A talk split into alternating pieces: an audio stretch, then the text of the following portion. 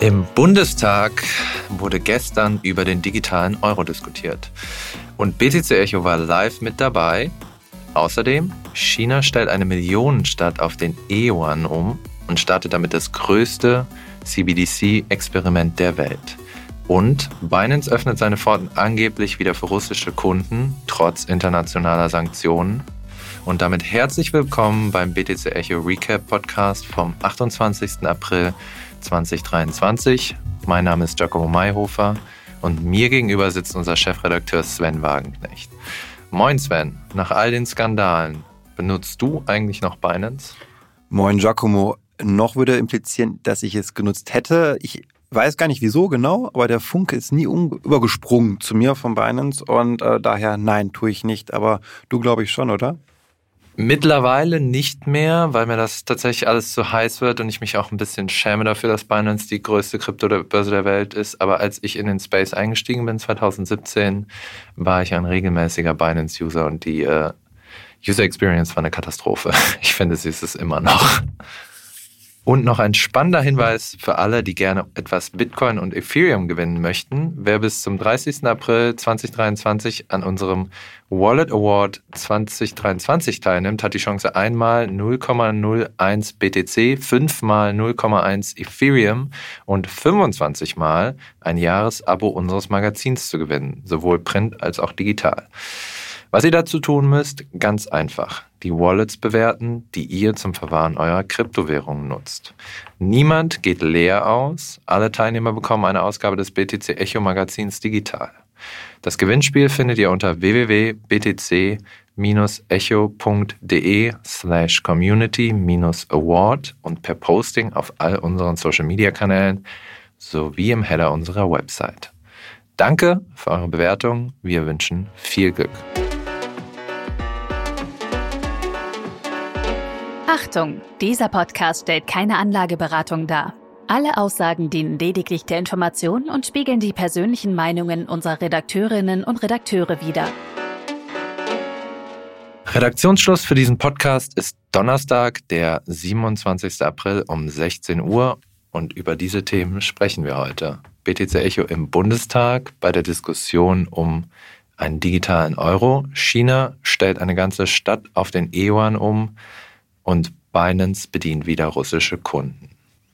Ja, heute, am Tag unserer Aufnahme, dem Donnerstag, versammelte sich das Who ist Who der deutschen Kryptobranche im Bundestag neben Finanzminister Christian Lindner und Co.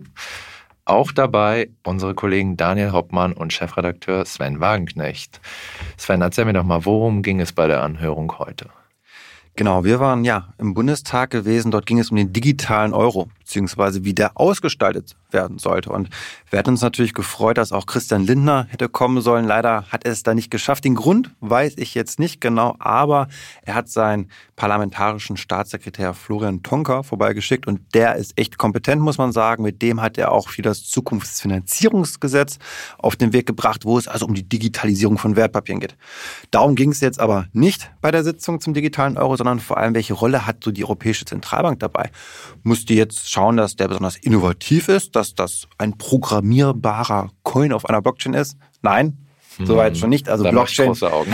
genau, große Augen machst du da. Und äh, nein, das wurde auch direkt vom EZB-Vertreter Ulrich Binzer gesagt. Nein, mit Blockchain hat das eigentlich nicht so viel zu tun, beziehungsweise wird nicht unbedingt erwartet, dass man die dafür braucht.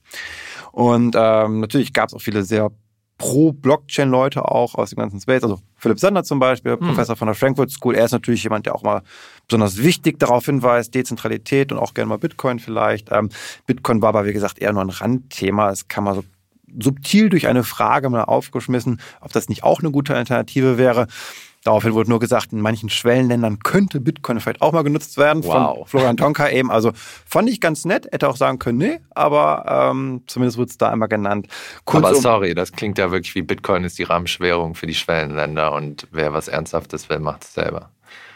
Ja, das könnte man schon so sagen, dass es vielleicht so rüberkam, aber mhm. man muss einem auch klar sein, wo man da ist. Man ist im Bundestag, ist stark von der EZB geprägt natürlich auch die Diskussion und ein ja auch Politiker ist natürlich nicht immer so gut gewählt daran zu sagen, Bitcoin ist besser als der digitale Euro vielleicht. Also das ist dann auch ein bisschen schwierig politisch gesehen. Ähm, ich glaube, man hat versucht hier sehr, sich nicht zu konkret manchmal auch zu äußern. Man konnte es zum Teil auch nicht. Das ist kein Vorwurf jetzt zum Beispiel gegen ähm, ähm, Florian Tonka oder auch dem, der es organisiert hat, muss man an der Stelle sagen, nämlich äh, Frank Schäffler. Das ist ja der Blockchain-politische Sprecher der mhm. FDP. Also ihm haben wir das auch zu verdanken, sozusagen diesen Austausch. Und ähm, wie gesagt, es war sehr unkonkret vieles. Das ist so die Kritik, muss man sagen. Viele Fragen wurden aufgeworfen. Mhm. Das hat mir gefallen. Also ich weiß, weiß viel mehr, okay, das sind nochmal gute Fragen, die man jetzt stellen muss. Zum Beispiel, welchen Nutzen hat der digitale Euro eigentlich für den Endverbraucher? Und? Das, das konnte so gar nicht genau beantwortet werden. Privatsphäre war das, wo man sich am Ende am meisten darauf einigen konnte, dass das etwas ist, was eben nicht Apple, Google Pay, PayPal und so weiter und so fort bereitstellen.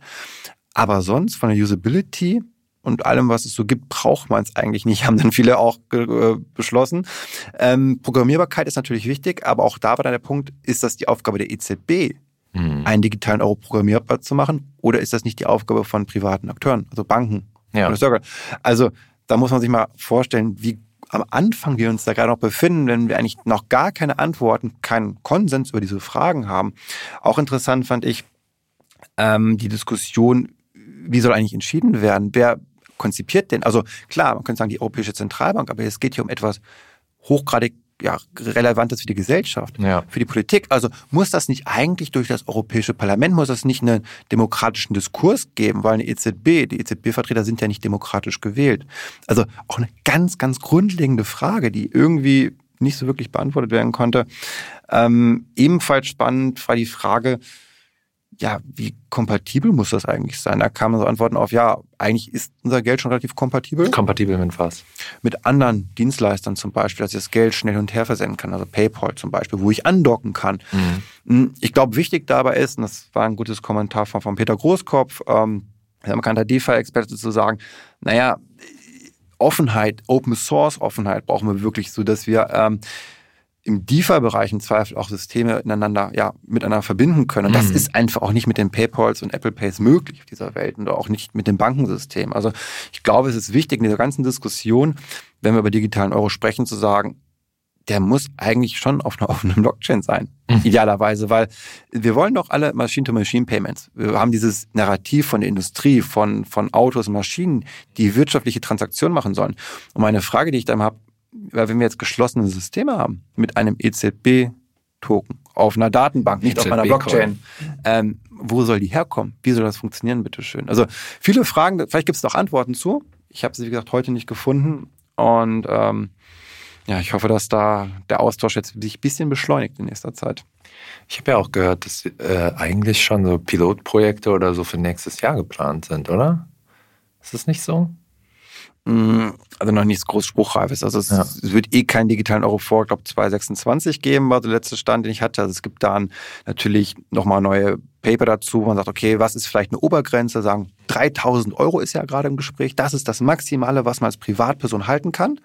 Weil Hintergrund ist natürlich auch hierbei, wenn es kein Limit gäbe, würden die Menschen in einer Bankenkrise ihr Geld ja von der Bank abziehen und in die nicht ausfallgefährdete Zentralbankwährung stecken. Weil die Ei. Notenbank kann ja nicht pleite gehen. Hm. Eine Bank schon. Siehe Silicon Valley Bank, also diese Ängste. Und um das zu verhindern, dass ein Liquiditätsabschluss passiert und damit alles noch viel, viel schlimmer werden könnte in der Finanzkrise, hm. ist man ja oder sich relativ einig darüber, dass der digitale Euro von EZB, wenn er dann kommt, ähm, ein Limit haben soll.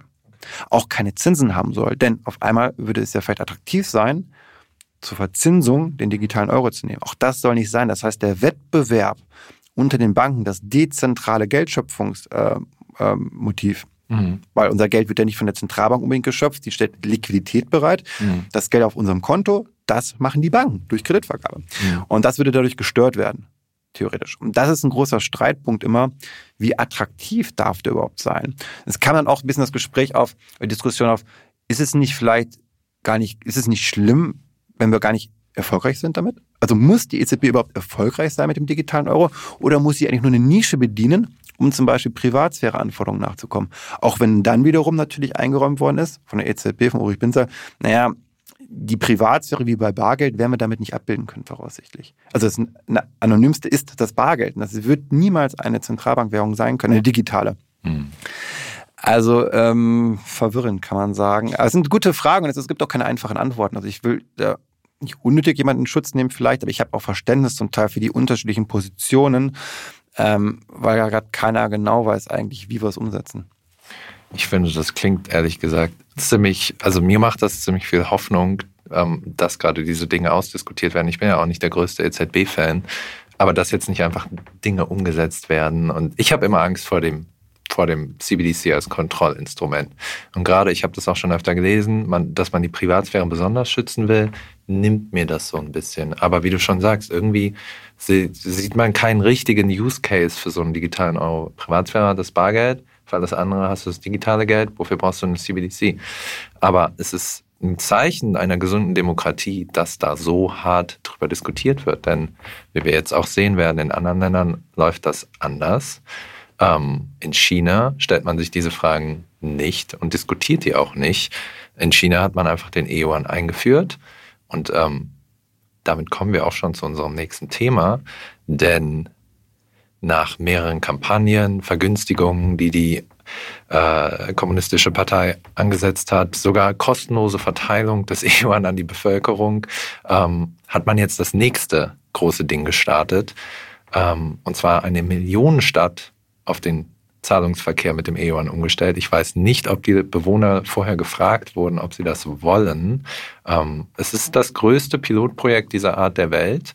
Ähm, die Stadt, um die es sich handelt, ist Shangsu im Osten Chinas. 1,5 Millionen Einwohner, das ist die Größe von Hamburg. Für China ist es schon eher ein Dorf, aber trotzdem groß genug. Und ja, da werden jetzt die Beamten und städtischen Mitarbeiter alle in E-Yuan ausgezahlt, ob sie wollen oder nicht. Ähm, und auch die Bezahlstrukturen vor Ort, ähm, Nahverkehr, was auch immer, Geschäfte werden auf E-Yuan umgestellt.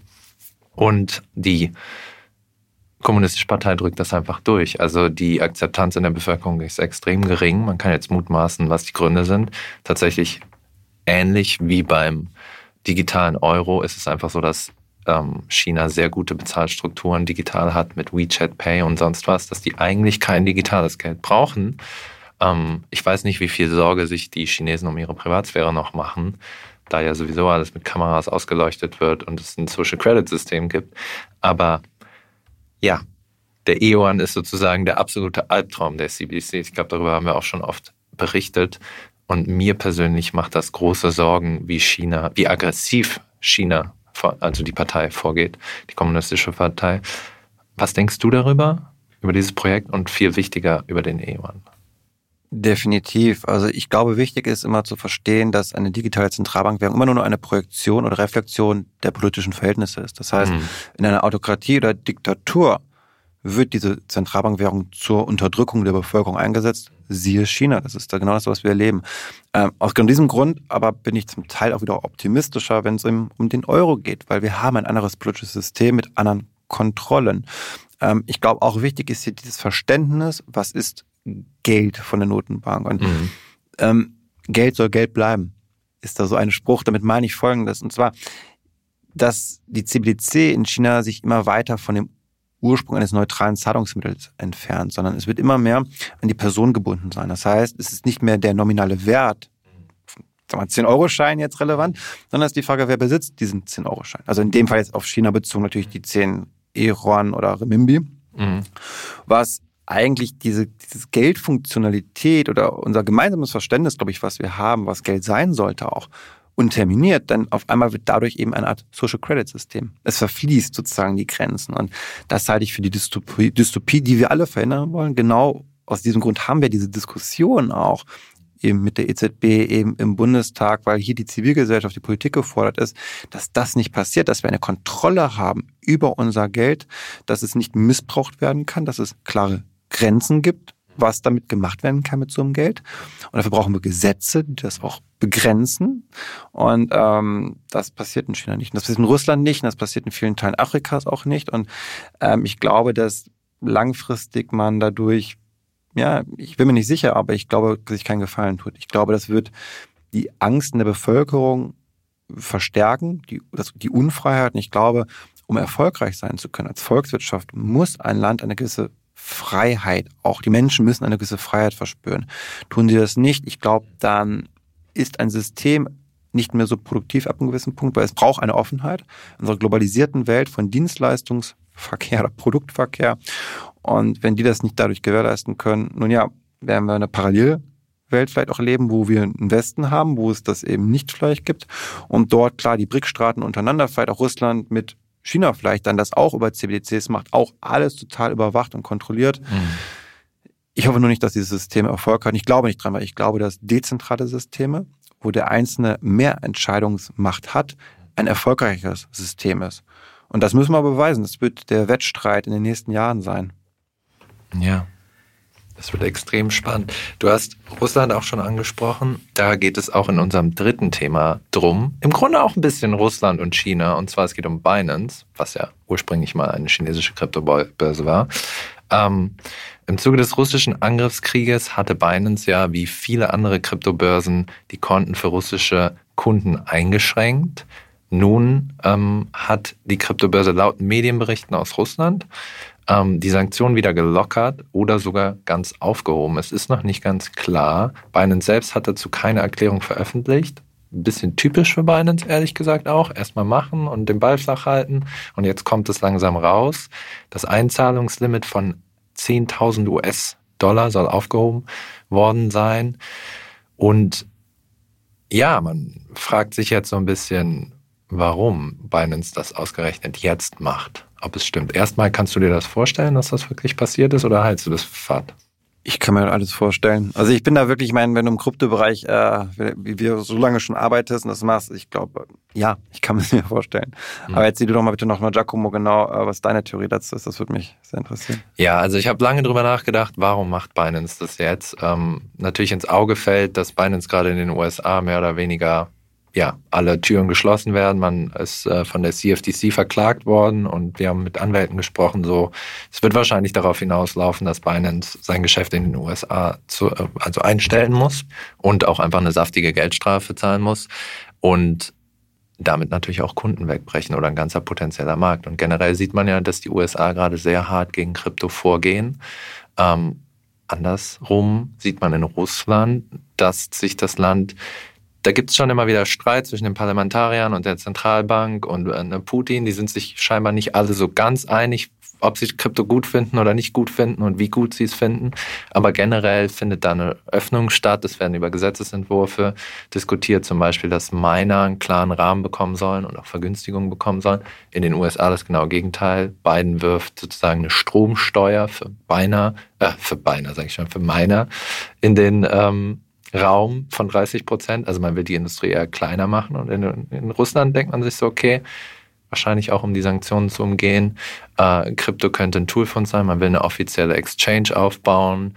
Ähm, es ist nach eigenen Medienberichten mittlerweile das zweitgrößte Land, was Bitcoin-Mining angeht. Und ich kann mir gut vorstellen, dass Binance einfach sagt, ja, okay, wenn die USA uns sozusagen den Teppich unter den Füßen wegziehen, dann gehen wir einfach nach Russland. Scheiß drauf, wir wollen Geld machen ist, glaube ich, so eine typische Ausweichbewegung auch. Also ich meine, für Russland jetzt vielleicht erstmal gesprochen zu sagen, okay, die wollen das nicht. Gerade dann mache ich es auch richtig, wie so ein Kind, was trotzig ist so ein bisschen. Und, aber vor allem auch aus der ökonomischen Not heraus. Also wir sehen ja langfristig das Gas, was die hast, die haben, werden wir in Europa nicht mehr kaufen in Zukunft. Und sie haben sehr viel Energie, sehr günstige Energie.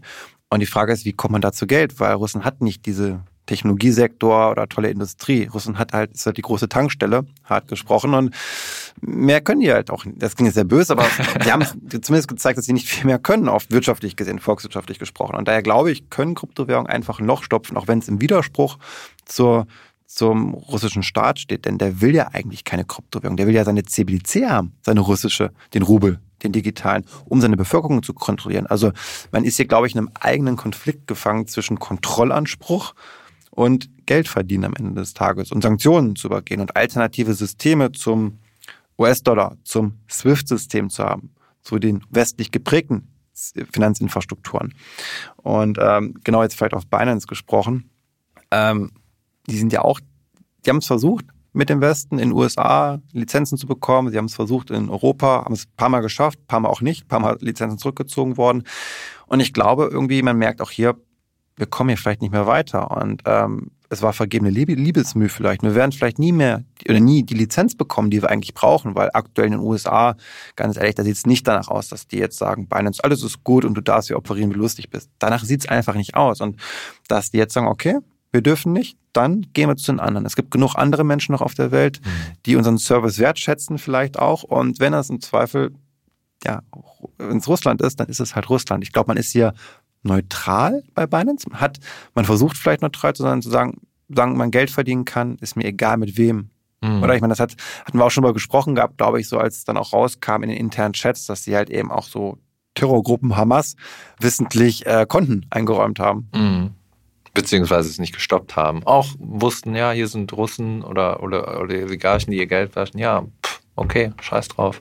Also, ähm, ja, Binance will einfach sein Geschäft weitermachen. Ich bin tatsächlich mittlerweile an einem Punkt angelangt. Ähm, ich benutze Binance gar nicht mehr und ähm, auch die UX ist auch scheiße, immer noch. Ich weiß nicht, wie die nach so vielen Jahren immer noch so kacke sein kann und so unübersichtlich. Aber mittlerweile, finde ich, muss sich jeder Krypto-User auch fragen, will ich wirklich dieses Unternehmen als größte Kryptobörse der Welt noch unterstützen bei allem, was die machen? Man muss aber auch hier unterscheiden, glaube ich, Giacomo ist wichtig. Binance ist nicht Binance. Es ist sehr, sehr dezentral zentral aufgestellt. Und ich glaube, ohne jetzt zu, ich möchte jetzt auch nicht zu böse gegenüber Binance sein, weil ich glaube, es ist auch einfach, mhm. gegen Binance zu sein. Ich glaube, ähm, das ist gern das, das, das Schmuddel-Image, das sie haben, dass das gerne genutzt wird. Auch andere haben Dreck am Stecken, dürfen wir nicht vergessen. Mhm. Und wie gesagt, es gibt sehr unterschiedliche Entitäten. Es gibt ja auch Binance Dachregion irgendwie und so weiter mhm. und so mhm. fort. Die sind auch alle irgendwie unterschiedlich. Und ähm, ich kann mir nicht, ich glaube, vieles hat Binance auch richtig gemacht. Auf jeden Fall. Dann, Wirtschaftlich. Wer hat so ein großes Angebot wie Binance? Wer hat dieses ist ein Mischkonzern, sage ich manchmal auch Spaß dazu. Die haben ja nicht nur eine Börse, das ist eine eigene Blockchain angebaut. Die haben diverse NFT-Sachen, die haben so viel drumherum gebaut. Und ich finde, da muss man auch sagen, Respekt davor. Warum haben das nicht andere geschafft? Warum ist Binance die Börse mit dem krassesten Handelsvolumen? Warum? Sie müssen ein paar Dinge gut gemacht haben auch. Ähm, auch wenn ich nicht aktiv trade und auch nicht auf Binance war. Ich glaube, es gibt schon Gründe, auch dort zu sein. Ähm, rein aus Angebots- und Nachfrage. Es wird ja keiner gezwungen, zu Binance zu gehen. Das tun trotzdem ganz viele Menschen, mhm. auch ganz viel Geld. Klar, nicht immer von den guten Leuten, auch von den Bösen, aber wenn man sagt, okay, hey, Schweizer Bank, eine Credit Suisse hat auch Geldwäsche gemacht am Ende des Tages oder hat Menschen ein Konto angeboten, die, sage ich jetzt mal, aus politisch schwierigen Verhältnissen kommen, muss man so mhm. auszudrücken. Ja, was macht eine Binance? Das Gleiche, wie jede Schweizer Bank vielleicht auch gemacht hätte in der Vergangenheit. Das ist jetzt eine böse Anschuldigung Krypto vielleicht. sollte ja mal besser sein als sollte besser die Credit sein, aber es ist ein zentrales System. Dort ist es ein Unternehmen, es ist keine dezentrale Exchange, über die wir sprechen. Dort finden die gleichen Prozesse statt, im Grunde wie in jeder Bank. Mhm. Sie haben nicht stattgefunden, besser gesagt, anfangs. also die KYC, Know Your Customer Sachen haben nicht stattgefunden. Auch sehr bewusst, ne? Also wenn man die Chats liest, so, die wollten so lange so nicht machen, wie sie nicht mal gezwungen werden. Haben aber auch andere Börsen gemacht, muss man auch wiederum sagen mal fair sein in dem Fall auch. Aber ich glaube, ja, sie hätten früher einlenken können, dann wäre vieles nicht so gekommen, wie es gekommen ist. Ja, zur Binance Smart Chain will ich auf jeden Fall, da schreibe ich auch die nächsten Tage nochmal äh, sagen, dass äh, die nicht umsonst auch die Binance äh, Scam Chain genannt wird. Ne? Also das ist die Chain, auf der die meisten Hacks und Scams passieren. 80% aller Rugpulls mittlerweile passieren auf der Binance Chain. Also auch da liegt einiges im Argen. Hm, aber vielleicht auch da der Punkt, weil es vielleicht einfach ist? Also, es ist sagen, super einfach. Wir sprechen ich, immer ich über selber mal ausprobiert. Ja, aber das, das haben die ja bewusst gemacht. Zugänglichkeit. Und wenn die es schaffen, ein System zu machen, was einfach ist für viele Menschen, dann ist es mhm. ja erstmal gut. Mhm. Weil wir schaffen dadurch viele Projekte zu machen. Natürlich aber auch für die Scammer. Ja, und da muss man dann was tun oder einen Willen zeigen, es besser zu machen. Ich glaube, wir, wir, werden uns in der Sache nie ganz einig sein, aber ist ja auch okay. Wir benutzen Binance beide nicht, interessanterweise. Okay. Und ähm, ja, damit sind wir am Ende für heute. Vielen Dank fürs Zuhören. Falls euch der Podcast gefallen hat, lasst uns eine Bewertung in der Podcast-App eures Vertrauens da. Das erhöht unsere Sichtbarkeit. Wir wünschen euch ein schönes Wochenende und sagen bis in sieben Tagen. Bleibt gesund.